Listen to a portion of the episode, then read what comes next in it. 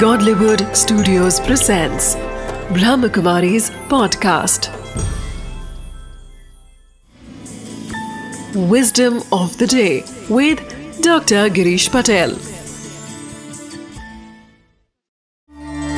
जैसे जैसे हम बूढ़े होते जाते हैं लोग ये कोशिश करते हैं कि मुझे सुंदर दिखना है कितनी हम कोशिशें करते हैं आज कईयों ने बहुत सारी प्लास्टिक सर्जरी भी करा दी कि बुढ़ापे में भी मैं सुंदर दिखूं।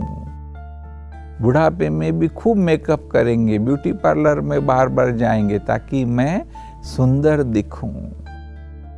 देखो, मैं आप, आज आपको एक छोटी सी विस्डम बताता हूँ कि जैसे जैसे बूढ़े होते जाओ तो हृदय की ओर आप प्रयाण करो, अपने हृदय को अच्छा बनाते जाओ। जो ध्यान है, वो बाहर की ओर देने के बदले अंदर की ओर दो। अगर आप अपने हृदय को अच्छा बनाएँगे, हृदय में प्यार होगा वैल्यूज़ होगी, उदारता होगी तो आप देखना कि वह सबसे बड़ी सुंदरता है। भले आपकी उम्र दिखाई देगी? परंतु अगर आपका दिल सुंदर है, आपके दिल में वह सद्गुण है तो वह उसको कॉम्पेंसेट कर लेंगे।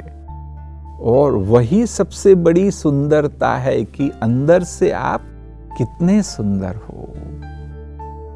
विजडम ऑफ़ द डे है कि जैसे जैसे उम्र बढ़े अंदर की सुंदरता को बढ़ाते जाओ, अपने दिल को अच्छा बनाते जाओ, दिल को सुंदर बनाते जाओ तो ही लोग भी इस चीज़ को पहचान पाएँगे।